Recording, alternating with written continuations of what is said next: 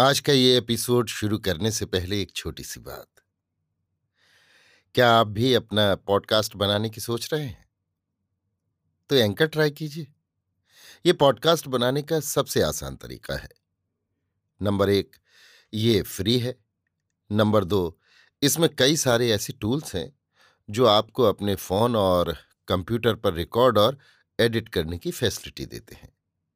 Number तीन, आप अपने पॉडकास्ट को डिस्ट्रीब्यूट भी कर सकते हैं, जिससे इसे स्पॉटिफाई और दूसरे प्लेटफॉर्म पर सुना जा सके। तो डाउनलोड कीजिए फ्री एंकर ऐप या विजिट कीजिए एंकर डॉट एफ एम पर अपना पॉडकास्ट स्टार्ट करने के लिए। ये तो थी एक छोटी सी जानकारी, और अब शुरू करते हैं एपिसोड का सिलसिला। तो आज के एपिसोड में लीजिए सुनिए सूर्यकांत त्रिपाठी निराला के लिखे उपन्यास भक्त प्रहलाद का एकादश परिच्छेद पर्वत शिखर, मेरी यानी समीर गोस्वामी की आवाज में। सुबह हुआ, खबर फैल गई कि सांपों से भी प्रहलाद बाल बाल बच गए। काटना तो दूर, सांपों ने उसकी ओर फुफकारे भी नहीं छोड़े, बल्कि उनके साथ खेलने लगे। हिरण्यकशिपु का हौसला पस्त हो गया। शरीर की नस नस ढीली पड़ गई। उसे ऐसा जान पड़ने लगा कि उसका संपूर्ण वीर विक्रम, जिस द्वारा तीन लोक में उसकी विजय का डंका पिट गया था, आज एक छोटे से दुधमुहे बालक के आगे बिल्कुल निस्तेज हो गया। मस्तिष्क में असह्य भार सा आकर लद गया।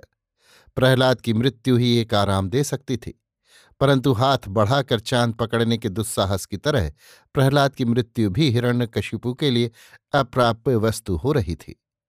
हर तरह से उसने अपना चिंता क्रम दूर करना चाहा, दिल बहलाव के अनेक उपाय किए, परंतु बस कहीं कुछ न चला। बार बार मन अपनी पूर्व चिंतित परिधि में चक्कर काट काट कर खुद भी हैरान होता था और साथ ही हिरण्यकशिपु को भी हैरान कर रहा था। उसकी दुष्ट बुद्धि ने फिर उसकी मदद की। एकाएक उसे एक युक्ति सूझी और इससे उसे क्षणिक प्रसन्नता भी हुई, क्योंकि इससे प्रहलाद के नाश का उसे पूर्ण विश्वास हो गया था। उसने अपने सिपाहियों को बुलाया और आज्ञा दी कि जाओ, प्रहलाद को पर्वत के ऊंचे शिखर पर से बांध कर नीचे गिरा दो। इस तरह वो कदापि न बच सकेगा, ना उसका राम उसकी रक्षा कर सकेगा और ना कोई मंत्र तंत्र। दैत्यराज की आज्ञा शिरोधार्य करके पुरस्कार की प्रत्याशा में कुछ सिपाही दौड़े हुए कारागार के द्वार पर गए और प्रहलाद को वहीं कसकर बांधा, फिर पहाड़ की चोटी पर से गिराने के लिए चले। प्रहलाद ने कुछ भी नहीं कहा, मौन ही उनका महामंत्र था। न किसी से प्रार्थना की, न किसी को कटु शब्द कहा। मन ही मन उसी परम प्रियतम की स्तुति करने लगे। देखते देखते पहाड़ भी करीब आ गया और वे अर्थलोभी उस निर्दोष बालक की जान लेने के लिए उसे लाद कर पहाड़ पर चढ़ने लगे। ऊपर चोटी पर पहुंच एक बार नीचे की ओर उन्होंने नजर दौड़ाई। देखा, विस्तृत वसुंधरा वहां से धुएं की तरह दिख पड़ती है। पेड़ पौधे घर द्वार सब एकाकार हो गए हैं। सिपाहियों को विश्वास हो गया कि अब की प्रहलाद की मृत्यु अनिवार्य है, और दैत्यराज को प्रहलाद के बार बार बच जाने पर जैसी कुछ अशांति हो रही है, उसे देखते हुए ये निश्चय है कि हमें कामयाबी होने के साथ अर्थ भी मिलेगा। अब हमारी दरिद्रता बस एक ही दिन में दूर हुई।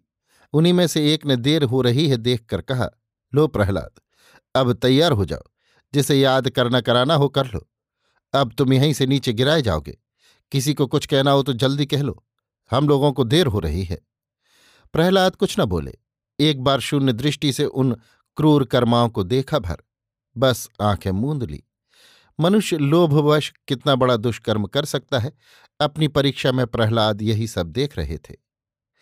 इससे उनका वैराग्य भाव और दृढ़ होता जा रहा था और अपने पर प्यारे राम की परम कृपा समझते थे। पिता का स्वभाव, माता का स्नेह, सिपाहियों का लोभ, सब प्रहलाद के लिए स्वप्न की सी लीला जान पड़ने लगी। सब जगह उन्होंने असारता की ही छाया देखी। एक न एक नश्वर वस्तु पर ही सब की लगन देखी। उनका रोम रोम संसार से उदास हो रहा था। उन्होंने अंत में इतना ही कहा, भाई, मुझे किसी को कुछ नहीं कहना। तुम आनंदपूर्वक अपना कार्य समाप्त करो, ईश्वर तुम्हारा कल्याण करे। सिपाहियों को कल्याण की फिक्र न थी, वे तो बस धन चाहते थे। प्रहलाद को बांध बूंद कर तैयार पहले ही से कर रखा था, बस गिराने भर की देर थी, सो वो भी संपूर्ण हो गया। कार्य समाप्त कर प्रहलाद की मृत्यु अपनी आंखों देख राजा को खबर देने के विचार से वे लोग उतरकर उधर से ही होकर निकले, परंतु उनके आश्चर्य का ओर छोर न रहा जब उन्होंने प्रहलाद को एक देवी की गोद में बैठे आनंद से वार्तालाप करते हुए देखा। सब बहुत डरे और राजा को जाकर खबर दी कि वार अब की भी खाली ही गया। अभी आप सुन रहे थे सूर्यकांत त्रिपाठी निराला के लिखे उपन्यास भक्त प्रहलाद का एकादश परिच्छेद पर्वत शिखर, मेरी यानी समीर गोस्वामी की आवाज में।